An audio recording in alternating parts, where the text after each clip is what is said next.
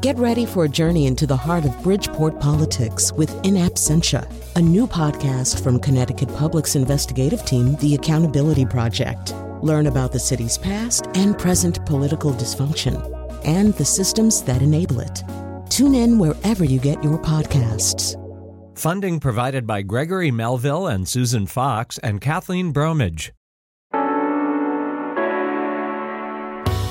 This is where we live. I'm Lucy Nalpathanchel. When cities and towns name public streets after native sons and daughters, what characteristics about the person are weighed? In 1994, the city of New Britain named a street after late Mayor Paul Manafort Sr.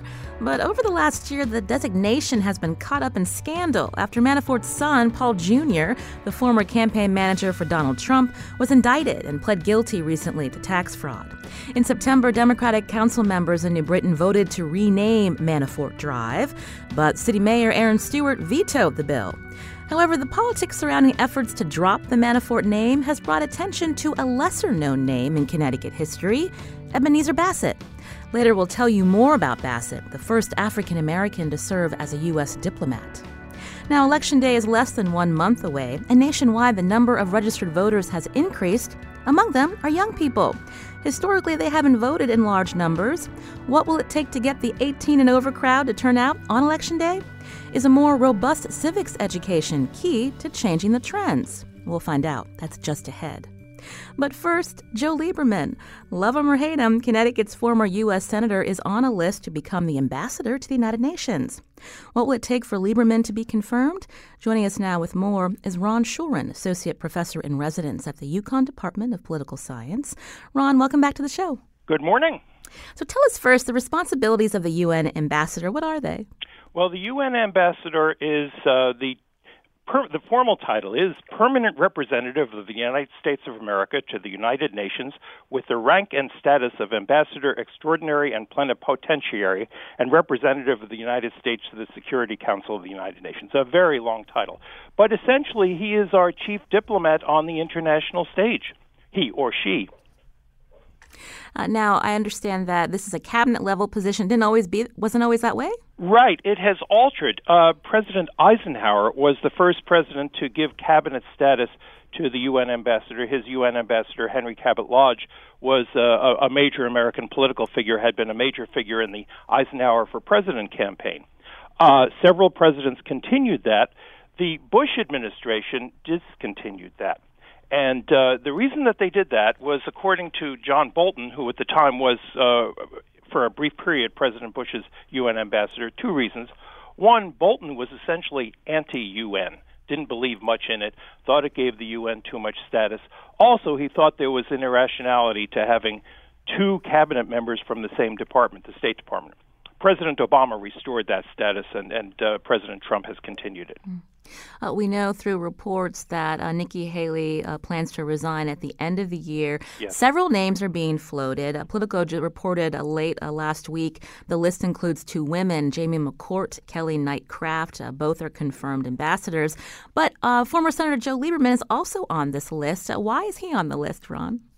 Well, let me let me begin by saying there was a columnist in the New York Times, William Safire, who wrote a column once about this shady Washington figure called the Great Mentioner. And the Great Mentioner is this very powerful person, nobody knows who it is, who can mention names for key positions. And somehow the Great Mentioner has mentioned the names you indicated, Joe Lieberman, and some others. Uh, Joe Lieberman is uh, every Republican's favorite Democrat. It should be said, though, that he's, he's, his relationship to the Democratic Party has become increasingly tenuous, although he did uh, not too vociferously, endorse Hillary Clinton against President Trump in the last election. Um, Lieberman has experience in the legislative body, which could be of use in, in the United Nations. Lieberman is a strong supporter of Israel, which aligns him with the Trump administration and which would be a position that the Trump administration would want to be taking at the UN. Uh, he has a reputation or a history of being a kind of skeptical internationalist, not an isolationist. He supported NAFTA, he supported the WTO. When we went into the Iraq War, Lieberman said to the effect of, uh, we ought to try to get UN support for this endeavor, but if we don't get it, we ought to go ahead anyway. So, so in all those areas, in some ways, is a little different from the Trump administration, and in some ways, right aligned with them. Um, the ambassadorship has been a uh, a position that people sometimes get on the way up and sometimes get on the way down, and uh, you know some some eminent names have held that position, and whether Lieberman fits in that class that category, um, I was looking at the list: Adlai Stevenson, former Supreme Court Justice Arthur Goldberg, George H.W. Bush on his way ultimately to the presidency, uh, Kirkpatrick, Madeleine Albright, and others. Um, Lieberman would be kind of at the lower level of that class of well known political figures. Uh, on the phone with me is Ron Schurin, Associate Professor in Residence at the UConn Department of Political Science. Uh, as we talk about uh, Joe Lieberman here on Where We Live, he's on a list uh, to replace U.S. Uh, uh, Ambassador to the UN, Nikki Haley. And we were asking Ron about, you know, what is it about Lieberman that would make him a likely candidate to be confirmed? You mentioned um, some of the reasons why Joe Lieberman, one, some of his stances that would go along with um, uh, Trump administration. But there's also some other uh, key differences about uh, where he would diverge. Um, mm-hmm. And also, when we think about uh, climate change, I mean, this is something that uh, yeah. Donald Trump uh, administration. Right. Um, they often discount. So I'm just curious about some of the things that could work against Joe Lieberman. Well, yeah, you know, in many ways, Joe Lieberman ran against Democratic overarching views, but not on environment that was one of his strong points way back to the 2000 campaign and, and before in his time in the Senate. So that would be a very problematic area because, of course, climate change is an international issue and calls for international solutions. So where Lieberman would stand on that uh, in terms of representing the Trump administration is, is problematic. Uh, I, I, you know, I again, the, the the great mentioner has mentioned Joe Lieberman's name for for many many positions, and and he's still now at age 76, probably waiting for his final act. Whether this will be it is, I think, somewhat doubtful. So, what happens next, Ron? We know he, he's on this list, and yeah. um, how will this work in terms of uh, when uh, President Trump may put forth uh, his choice and how it needs to be confirmed by the Senate? Yeah, uh, the president, Nikki Haley, is going to be there until the end of the year, so the president has some time. Um, perhaps would want to have somebody in who could be confirmed by the Senate before the end of this legislative session, although that's not vital. President Bush named John Bolton, who is now uh, President Trump's chief foreign policy advisor, uh, to the UN, and Bolton could not win Senate confirmation, but served for a year and a half uh, as a, essentially a research appointment, a re, uh, yeah, an interim appointment. Without that, um, so uh, I don't think that there's a, an extremely tight timeline, but I assume something would happen within the next month or so. And if you're wondering what uh, Senator Lieberman, former Senator Lieberman's been doing uh, since he retired from the Senate, he now practices law as a senior lawyer for a firm in New York City. Uh, you mentioned that he has been mentioned, uh, Ron Schurin, on this list of candidates. Has Lieberman commented at all on the fact that he's, his name is out there? Uh, not to my knowledge. He may have, but I have I have not seen that. Um, I, generally, he says things like "I'm honored to be considered" whenever his name comes up, and he's probably said the same thing regarding this position. Uh, there's another Connecticut name on that list that I should mention. Those who follow Connecticut politics probably remember the name Christopher Burnham, who was Connecticut State Treasurer uh, in the first Rowland term. Uh, resigned, went to work for uh, in financial services, then became uh, an assistant secretary of state in the Bush administration, and then served as UN Undersecretary General for Management, where uh, where he did some good work, uh, getting financial disclosure forms filled out for the first time at the UN, and uncovering a, a, a, some scandals in, in the Oil for Peace program. Uh, so his name has been has been um, mentioned in this connection as well. Ron Schurin, Associate Professor in Residence at the UConn Department of Political Science. Ron, thanks for your time today. We appreciate sure. it. Sure. Thank you. This is where we live. I'm Lucy Nalpathanchel. Coming up, midterm elections historically have low voter turnout, but will November's election be different? Gallup's recent poll on voter enthusiasm shows voters are more enthusiastic about voting than usual. How will that translate on November 6th, especially among young people? More on that after the break, and you can join us too. The number 860 275 7266. Find us on Facebook and Twitter at Where We Live.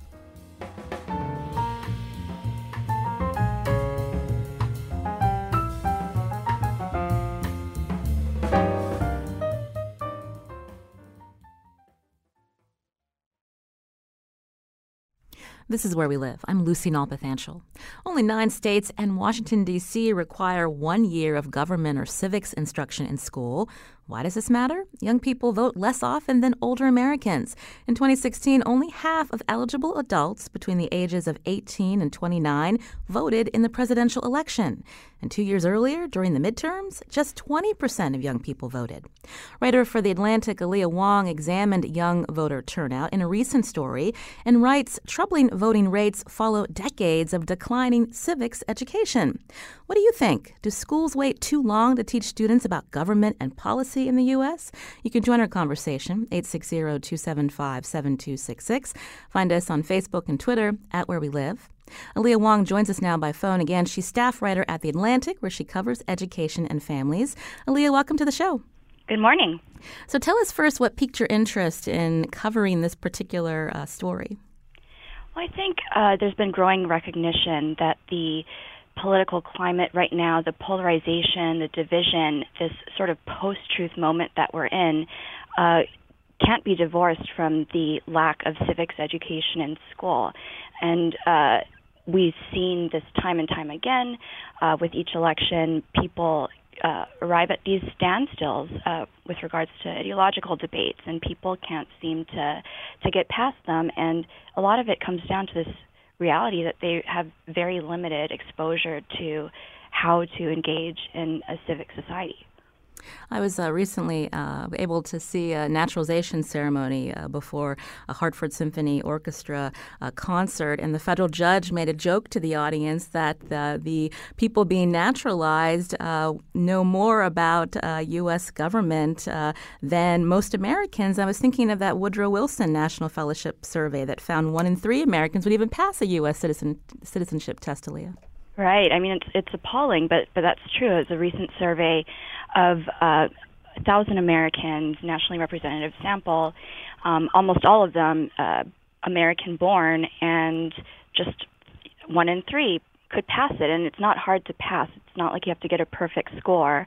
Uh, so it's it's pretty surprising to see that, especially when considering upwards of 90% of uh, naturalized citizens pass it. Could you give us an example of some of the questions that you cited in your story, Alia? Sure. So one of them, uh, it gave a few examples of states, among them Maine, uh, South Dakota, and asked um, which one of these states borders Canada. So that was a it was a pretty obvious question if you just kind of think logically about that. But uh, the passage rate on that question probably wasn't uh, the best. And there was a question about when was the Constitution ratified, uh, which was 1788, for those of you who are kind of scratching your heads, but just uh, 13% of respondents could answer that. And fewer than half could uh, identify the countries that the U.S. fought in the in World War II. When you look at uh, where civics education has gone in this country, Alia, you write that you can trace it back to the 60s where there was a decline. Do we know why that is? We really don't, and I'd love to look more into that after doing this story. But it's it's really was this quite rapid decline after the 60s, um, which leading the decades leading up to that was kind of this golden era of civics education. They had typically three required courses in high school. Um, you know, it was it was very much baked into the fabric of the curriculum. And then after that, uh, you know, we just see this this decline and this uh, uh, departure from from that core curriculum. I mentioned earlier uh, in the segment that only nine states and uh, D.C. require one year of government or civics classes in high school. Um, so I'm just curious. So if if uh, a state uh, wanted to um, see more civics education, it's really up to that particular state. There's really no. Is there anything going on nationally that would encourage states to think about um, how they educate their citizens?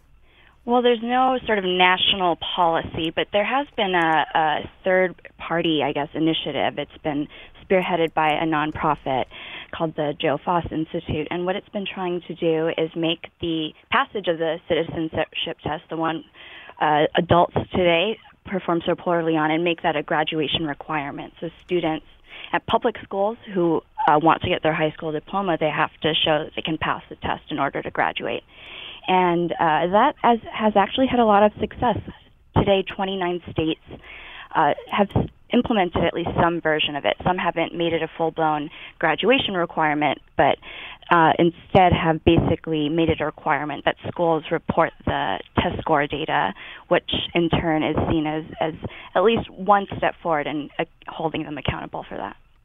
This is Where We Live. On the phone with me, Alia Wong, staff writer at The Atlantic. She wrote a, a recent story about uh, voter turnout being low among young people and why that is. And she looked into how civics education in uh, the United States has really declined. And with that, you're seeing low voter turnout, especially among young people. So we wanted to ask our listeners is this something uh, that you see in the education your children um, are receiving. Uh, do you think that you got a good civics education when you were in school? Join the conversation, 860-275-7266. I wanted to bring into the discussion Sally Whipple, Executive Director of Connecticut's Old State House. Sally, welcome to Where We Live. Thank you. Uh, so we were we were talking about uh, nationwide uh, seeing a decline in voting, the fact that voter turnout's low among young people. Only nine states and District of Columbia require one year of civics education. Uh, what is Connecticut's requirement? Well, Connecticut right now, um, I think since 2004, requires a semester of civics at the high school level. And that was put in place largely through the efforts of Secretary of the State Denise Merrill.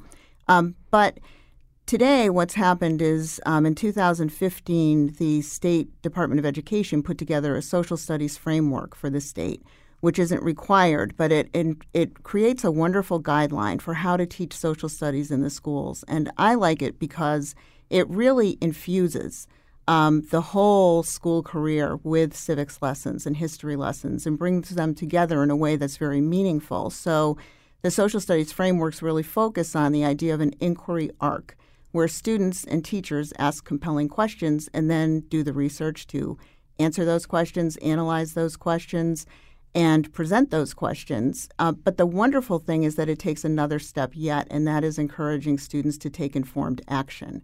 And that is, you, you know, you know that you um, learn by doing. You know that if you don't use something, you lose it. So, enabling students to take what they've learned and apply it, to take the skills that they've learned, which could be things like persuasion, to take the knowledge that they've learned, um, and to take the disposition that they've learned, how to have a civil argument or discussion, um, and then pull those all together, all of those tools together to perform civic action is a really valuable thing, and I hope it will lead to increased mm-hmm. voting. So before 2015, the only requirement was one semester junior year in Connecticut public schools? Yeah, yeah. so we're on a, a really good path, and I think – a few wonderful things have happened in Connecticut that really help support these frameworks, and that is that in 2011, the Secretary of the State entered us into a program where we had a civic health index report for the state of Connecticut done, which showed us who was voting, all kinds of information about civic health. But the greatest thing that happened was a group of advisors came together to form the Civic Health Advisory Group. And that sort of informed a lot of nonprofits and agencies about how we were doing, how our report card was for the state, not just for students, but for adults. So now, for the first time ever, we, I think we really have a, a strong network of civic groups who are making programs available to teachers to use in the classroom and are um, even um, uh, providing after school and out of school experiences for students. So I feel like we have a sort of a safety net for civics in place in Connecticut to help the schools. Mm. Um, when you look at um, you know what Connecticut has in, had in place prior to 2015 and now that you mentioned there is this uh, initiative to get social studies more um, a part of a public school curriculum. Why was it pushed to the side?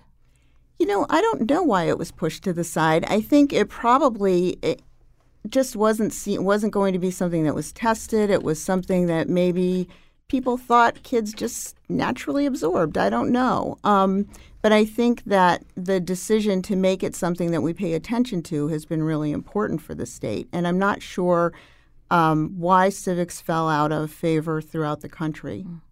Alia Wong, I'll go back to you again, staff writer at The Atlantic. Um, Alia covers education and families. Uh, when you were looking at the states that have a more robust civics education, like Florida, uh, when are they learning about social studies and civics?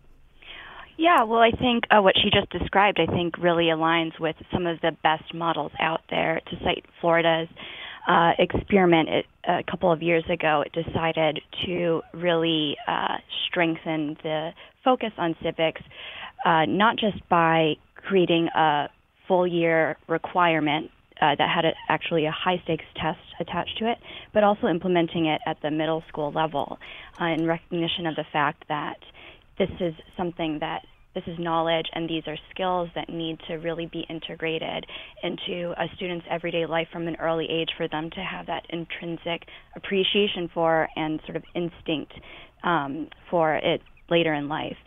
And so I think uh, when it when it's best, it's almost invisible. I think uh, really seeing it as this sort of seamless, uh, having this seamless role, not just in social studies class, but also in science. If they're if fourth graders are learning about water pollution, they can inv- incorporate a civics uh, lesson on you know how to act on that pollution and make it cleaner. Uh, you in a sort of literacy class on, uh, say, they're reading a passage about Native Americans. They might incorporate uh, some sort of lesson on on their role in American society and how they've been marginalized over the decades and centuries.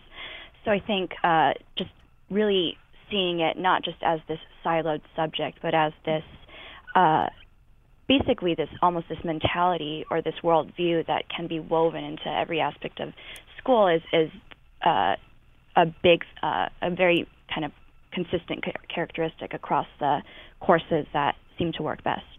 Alia, you mentioned Florida as an example. Is there a correlation uh, since they've been teaching civics much earlier, say in middle school instead of high school, that they're seeing uh, young people as they graduate um, becoming more engaged voters? Is there data there that shows they're voting?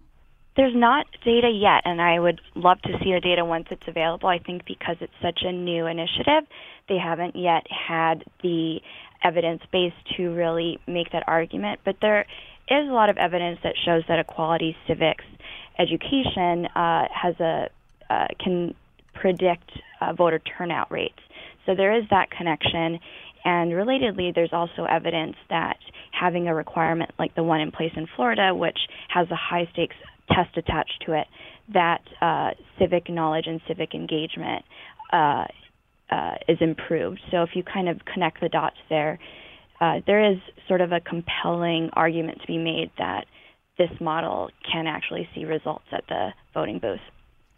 Uh, this is where we live. Today we're talking about uh, whether stronger civics education uh, leads to a more informed voter, especially among young people, as uh, the statistics show, uh, despite a high registration before the midterms in less than a month, that often young people aren't voting despite being registered, despite sounding like they're engaged on social media. And I guess that's my next question, um, Alia, as we look at young people and whether they're going to vote on November 6th. Does social media media play a role at all in helping them get to the polls that day? It's hard to say. I mean, it seems like we've had um, youth galvanized around politics for years now. But if you look at the voter turnout, youth voter turnout rate in the 2016 election, which obviously was a very emotional and divi- di- divisive election, uh, only uh, let's see, only uh, half of eligible adults between the ages of 20, 18 and 29 actually voted. So if that election didn't really seem to to translate that social media activism into actual voter turnout, uh, it's not. I'm not very confident that we're going to see the same result this time. Uh, but back to the Florida example, I mean, it, a lot of people have pointed out uh, its civics requirement in arguing that it does it, it can really play a role given all the activism we saw from the Parkland students and the the movement, the national movement that they spearheaded. Uh, and we are seeing uh, some polling data uh, recently that, that indicates that there, we might see an uptick in turnout. Uh, one poll that I was looking at actually indicated that a third of youth voters will actually cast ballots, so that's pretty promising. But again, we won't know until the actual election comes. You can join our conversation, 860-275-7266. Uh, Michael is calling from Meriden. Michael, go ahead. Hi. Um, I just wanted to comment that, uh, you know, when I was in civics class in high school, it was very brief. And uh, I did get interested in it, though, and afterwards have been a, a regular voter. Um, but I think that our voter turnout in the United States is pretty embarrassing, in, in particular because – um, we're supposed to be like a beacon of, of political power in the world, and you have some foreign countries that have nearly hundred percent of voter turnout, and it, it, we should be the ones that lead that pack, and we really don't. Um, and really, in my in my families and friends, if if somebody's complaining about uh, the president or complaining about a, a, a, a, a politician or something, the first thing I ask them is, "Did you vote?" Because if you didn't vote, you really have no voice. Well, thank you, Michael, for your call. Before we let you go, do you have kids? And if so, are you happy with the, the civics that they are possibly getting in school? Well, I have a one and a half year old son, so he's not ready yet. But um, but, but, you'll be for when he is, I definitely will. You'll be before your school board asking for a more robust civics education. Thank you, Michael, uh, for your call. I wanted to turn back to Sally Whipple, who's also here, Executive Director of Connecticut's Old State House. Um, Sally, did you want to comment on what Michael was saying? And in terms of, uh, we talked earlier about how um, Many, uh, some Americans may not even be able to pass the U.S. citizenship test. There are efforts to get that uh, put in certain states where the where students have to actually pass that as part of their graduation requirements. What's your take on that? Well, I think it's a good idea for students to be able to pass that. I think there's important information about history and civics in there that everybody should know. But I really do believe that um, doing is the best way to learn how to be a good citizen. And I think um, we run a program um, called Connecticut's Kid Governor, and we believe that you have to start students very young. So this is a fifth grade program where um, students – um, who want to run for kid governor have to pick an issue they care about, research it, figure out a way to solve it, develop a three point plan to solve it, and have a campaign video. And then fifth graders from across the state register to vote and elect a kid governor. And we've had three so far. And we find that the excitement that is generated at the fifth grade level is really wonderful. Kids have the experience of voting and they understand it. And when they're leaving fifth grade, they want to vote in the future, and we don't haven't been able to track how that works out because we haven't done the program long enough to get kids to voting age. But uh, we see that the excitement from the fifth graders extends to the fourth graders and high school students as well who have been involved in the program. So I think that if we can get to a point where the kids are knowing they have the knowledge that's in that citizenship test, but also know how to go out and use that knowledge to affect change, will be in a much better place and more likely to have students, young people voting. Uh, Michael's calling where we live from New Mexico. Michael, go ahead.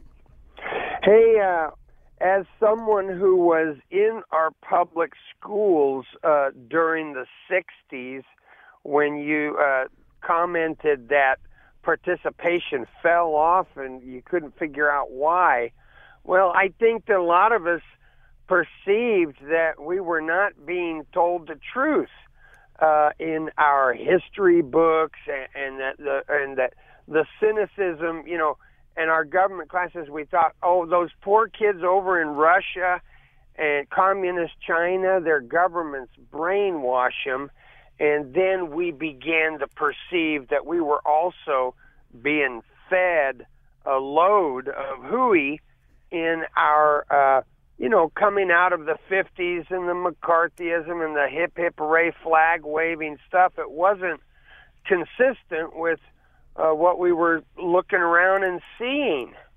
Aren't we the greatest country? We're so equal. And then we saw the civil rights and the riots and the assassinations. And so part of it was the cynicism, you know, that just people turned away.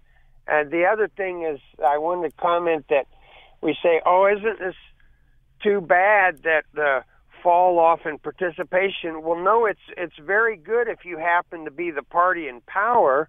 The guy who lives on Pennsylvania Avenue commented how much he loves the poorly educated, and uh, it works out very good for the Republican Party to gut education, withdraw funding, and turn out a bunch of dumbies that will not bother their little heads about getting involved in uh, government and voting. That works out very well for the people that now hold every branch of our government. Well, Michael, thank you for your call. I wanted to go back to uh, Leah Wong, who's a staff writer at The Atlantic. Leah, we heard uh, Michael calling, uh, talking about uh, cynicism uh, leading people to not have faith in the process. What about today? Could that hurt what we might see in turnout on November 6th? Absolutely. And I think he actually hinted at two really important points that I think are important to underscore. One being, um, especially at a time like now, just the trickiness of of teaching civics when it's so hard not to mix in politics because politics are very much the bread and butter of civic engagement and civic affairs.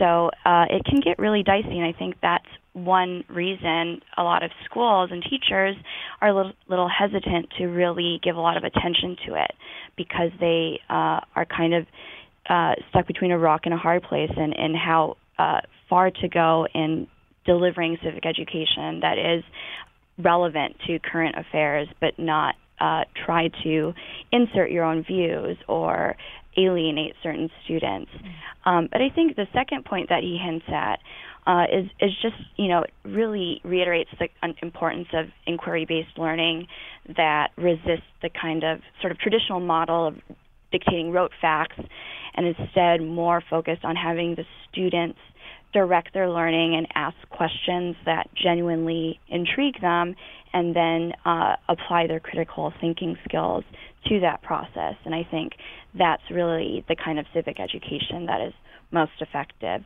But I think you know cynicism is is a big reason people don't go to the, um, don't cast their ballots these days. I I know I've heard from a lot of uh, youth and, and young adults that they just don't think their their vote matters, and that again is where civic education uh, can be really important because it it gives kids from an early age this intrinsic appreciation for that participation. I wanted to uh, get Sally Whipple's thoughts um, on what you said, Alia. Again, Sally's here, Executive Director of Connecticut's Old State House. On the first uh, point that Alia made uh, about uh, teachers maybe being hesitant to uh, want to incorporate civics into their class, whether it's a requirement or not, because of uh, the sensitivity of not wanting to sound like you're partisan to one side or the other. Is that something that you hear from educators about?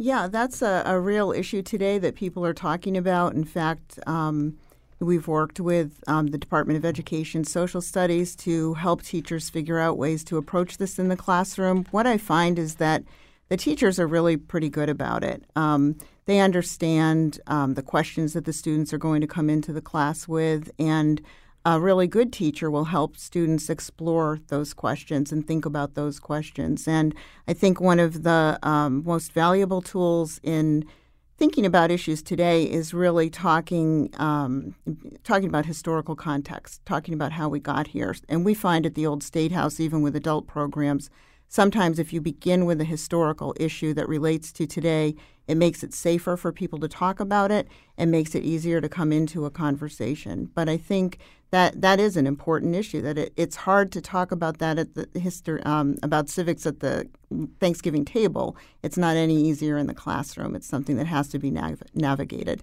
We just have a couple of minutes left, uh, Sally, and I, I did want to ask you um, when we talk about uh, conversations today and how uh, oftentimes they're not civil, depending on which side uh, someone um, is arguing. Is that being taught in schools? Is there a way where uh, children and uh, adolescents, teenagers are learning that you know civil discourse that that's an important part of, of uh, where we need to be?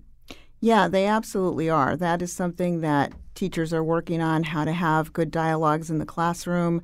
Um, we've worked with students on regional conversations. We had a wonderful experience in Enfield where the students there invited students from Suffield and Springfield to come to their school and talk about difficult conversations. And the students themselves led the conversations. And I was really um, happy to see how well the students questioned each other and listened very respectfully. And I thought that they created a great model for adult conversations. But there are a lot of things, um, conversations like that going on in the schools and a lot of organizations in Connecticut, like Everyday Democracy and um, the UConn Humanities Program, doing things like that. Well, I want to thank again Sally Whipple, Executive Director of Connecticut's Old State House, a great resource uh, for uh, all state residents. And we're going to tweet out links to some of the initiatives at the Old State House that you mentioned, Sally. Thanks for your time for coming in today. Thank you. Also, thanks to Alia Wong, staff writer at The Atlantic. We'll tweet out a link to her story at Where We Live. Alia, thanks. Thank you. This is Where We Live. I'm Lucy Nalpathanchel. Coming up, have you heard of Ebenezer Bassett? There are local efforts to honor the Derby native who played a diplomatic role for the U.S. More about him after the break.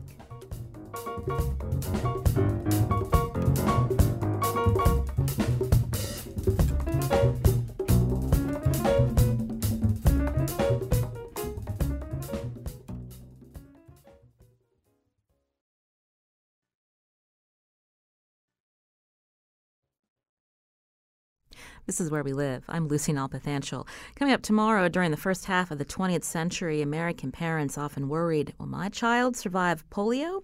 Today, it's a disease that's inches away from extinction. On the next Where We Live, why does it still persist despite a worldwide vaccination campaign? We'll explore that tomorrow.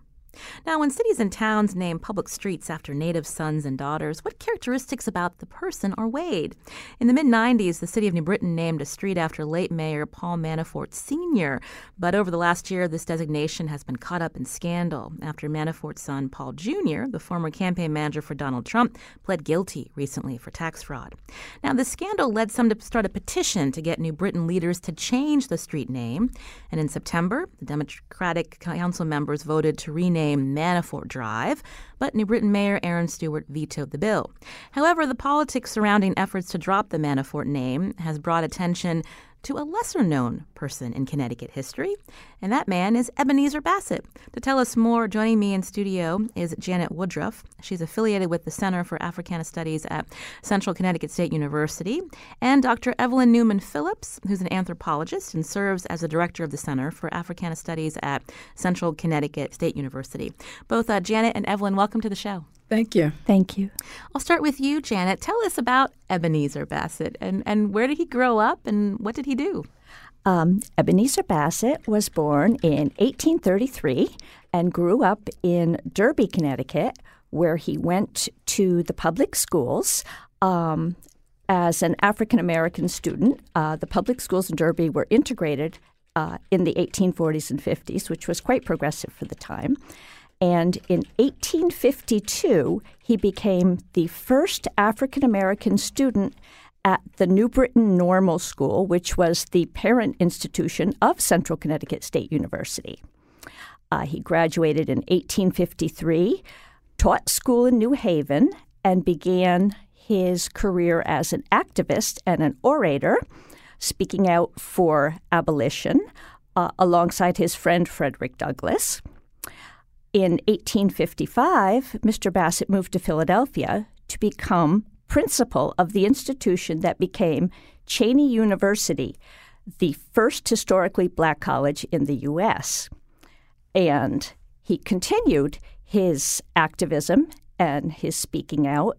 When the Civil War began, he was one of the foremost speakers um, who were petitioning to allow African American men to join the Union Army.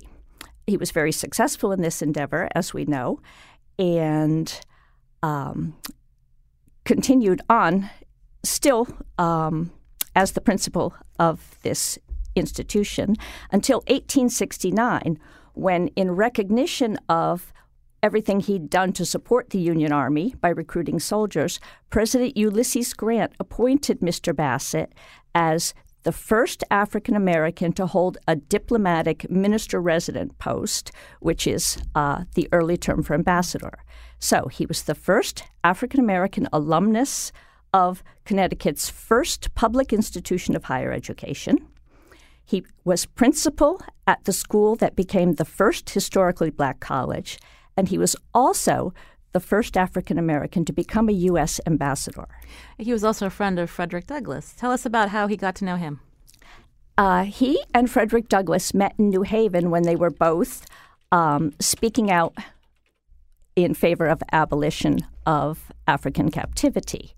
And they maintained a friendship and a working relationship throughout their lives. Um, when Mr. Frederick Douglass uh, later on in the 18, late 1870s, I believe, was appointed as the next diplomat to Haiti, uh, which is where Bassett had been assigned. Mr. Bassett went with him and um, served as his secretary there, helping introduce him to the language, the culture, and the people of Haiti. Uh, this is a very accomplished man. I'll turn uh, to my other guest, Dr. Evelyn Newman Phillips. Um, I should mention that both of you are part of a committee to memorialize uh, Bassett's contributions uh, uh, here in Connecticut. But why is he someone we haven't heard of before, Evelyn? I think one of the reasons that we haven't heard of him is primarily because if we look at our history books, as your former um, segment talked about, so little of the information is really representative of all the people in the community. And African American and other people of color has often been missing in terms of our text and understanding of what their contributions have been.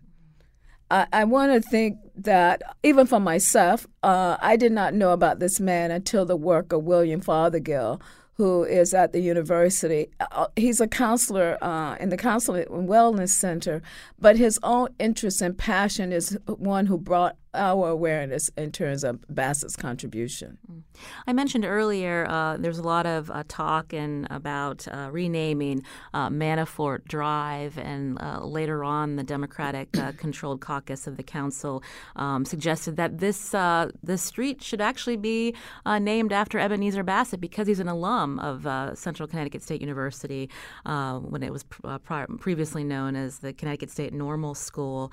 but what are some other efforts underway? Way um, because the, the, street name's one thing, but to memorialize this man that grew up in Connecticut, oh, how should he be remembered, Evelyn? Well, one of the things that we have not really participated so much in the naming of the street because we felt this was an issue for the city of New Britain. And so the work of the committee has really been to help facilitate the fostering of retention among students of color, uh, sometimes men in particular, to really also uh, think about naming an academic building after him. We're building a scholarship as well. And uh, t- on uh, t- tomorrow evening, we will be having a community meeting at Spotswood AME Zion Church to talk about how should he, how does the community really want to uh, remember his legacy. And so the committee really felt the issue that in New Britain was a political issue uh, that we were not really engaged in. We want to bring awareness to our own students who Ebenezer Bassett is. We have a banner by Memorial Hall, but we don't. Many students don't know who he is. Such an alum as Ebenezer Bassett, I think everyone should know his contribution.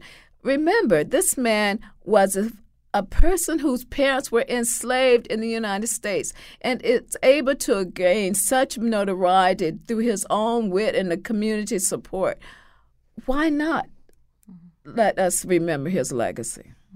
I wanted to turn back uh, to Janet Woodruff again. Uh, she's also with uh, uh affiliated with the Center for Africana Studies at CCSU. Uh, we were talking about um, ways to engage the community, uh, to mention, to remember that you know he's affiliated with CCSU as well. But what about the public schools? we were talking about again wider civics education earlier, but this is a man that was born in Litchfield County, grew up in Derby, had a place in history in New Britain Um, why why isn't there more of an effort to know these uh, historical figures statewide, Janet? That is an important part of what we want to eventually accomplish. Ebenezer Bassett belongs in history books. Ebenezer Bassett belongs in our state's curriculum. Um, and it's uh, a difficult conversation, but for a very long time, uh, it was completely obliterated. The history of African captivity in Connecticut wasn't acknowledged. And um, as Evelyn said, Ebenezer Bassett's family were captive in Connecticut. And it's it flies in the face of the myth that we've put up about a free abolitionist state and we need to acknowledge what came before that movement for abolition. Mm-hmm. Uh, you had mentioned uh, uh, the different uh, points in his life uh, after he was again the first uh, first U.S. African American diplomat. He resigned in 1877 with the conclusion of, of the presidency um, of Grant, and went on to serve as Haitian consul general in New York. So, how did he spend the rest of his life in Connecticut? Um, he did move into New York. He was living in New York um, and going back and forth in between, working for the Haitian consulate, and he was the first non Haitian person to hold a position there. That had traditionally always been um, a Haitian representative. But he had made a tremendous impression during his several years in the post. And um, as I had mentioned, when Frederick Douglass became the uh, diplomat in Haiti, he went back and assisted his dear friend with um, the diplomacy that Bassett himself had learned by experience. I think uh, it's important to remember that uh, Bassett spoke the language, which Frederick Douglass did not. So that's why Douglass relied upon him so much. Do we know uh, where um, uh, Mr. Bassett is buried in Connecticut? In New Haven. Yes, he's in the Grove Street Cemetery in New Haven. And how did he end up in New Haven? His wife, mm-hmm. uh, Eliza Park, was from New Haven, mm-hmm. and um, that I think um, he met her when he was teaching there. I think that was why um, the family went there. He and his wife are both buried there, and all of their children. I'd mentioned that both of you are on the memorialization committee for Ebenezer uh, D. Bassett. Uh, so, what are the next steps, uh, Evelyn, uh, to remember this man? Uh, I think the the next step is kind of combination. Is because we're still doing raising money for the scholarship. Uh, we are highlighting uh, people in the community and making them aware. But I think the main thing we want the university to name an academic uh, center uh, in his honor. We have one building that's called the Social Science Hall that has not been named after an individual. And so we have been petitioning the uh, CSU system for that honor. I should mention we're talking about uh, Ebenezer Bassett the day before his birthday, October 16th. Uh, uh, what's in what's uh, being planned to remember uh, this man, Janet? We do have an annual celebration for him. We usually have a uh, birthday party during the day in which students participate. Um, and it's just a fun event, and that's intended to raise awareness because that's the first step, making sure students know students are tremendously important to this because they have the perspective that he had with the institution. He came as a student, and his legacy goes straight back to the students now. Um, we do have biennial awards, community humanitarian awards, at which we recognize prominent members of the community who represent Mr. Bassett's values and virtues uh, again, biennial. So we're not having that this year. This year we're having the community conversation, and it's intended to really draw in uh, a broader audience because. Uh, this particular committee might have started with the campus, but it encompasses not just the boundaries of the university, but the whole community because Mr. Bassett is important to all of New Britain, to all of Connecticut, and the the nation, and he was an international personage. We need to recognize that too. And we'll have more details about that community conversation that you mentioned on our website, wnpr.org slash where we live. And you can learn more about Ebenezer Bassett. You can check out a story by Connecticut Public Radio's All Things Considered host, Ray Hardman. We've got a link up on our website, and we're going to tweet that at where we live. I want to thank Janet Woodruff, uh, Vice Chair of the Ebenezer D. Bassett Memorialization Committee, affiliated with the Center for Africana Studies at Central Connecticut State University, and also Dr. Evelyn Newman Phillips, member of the Ebenezer Bassett Memorialization Committee. She's also an anthropologist and serves as director of the Center for Africana Studies at CCSU. Evelyn and Janet, thank you so much for coming in. Thank you. Thank you. And letting our listeners know more about Ebenezer Bassett. I'm Lucy Nalpathanchel. Today's show produced by senior producer Lydia Brown. Special thanks to Carmen Baskauf. Our technical producer is Chion Wolf. Learn more about the show at wnpr.org slash where we live.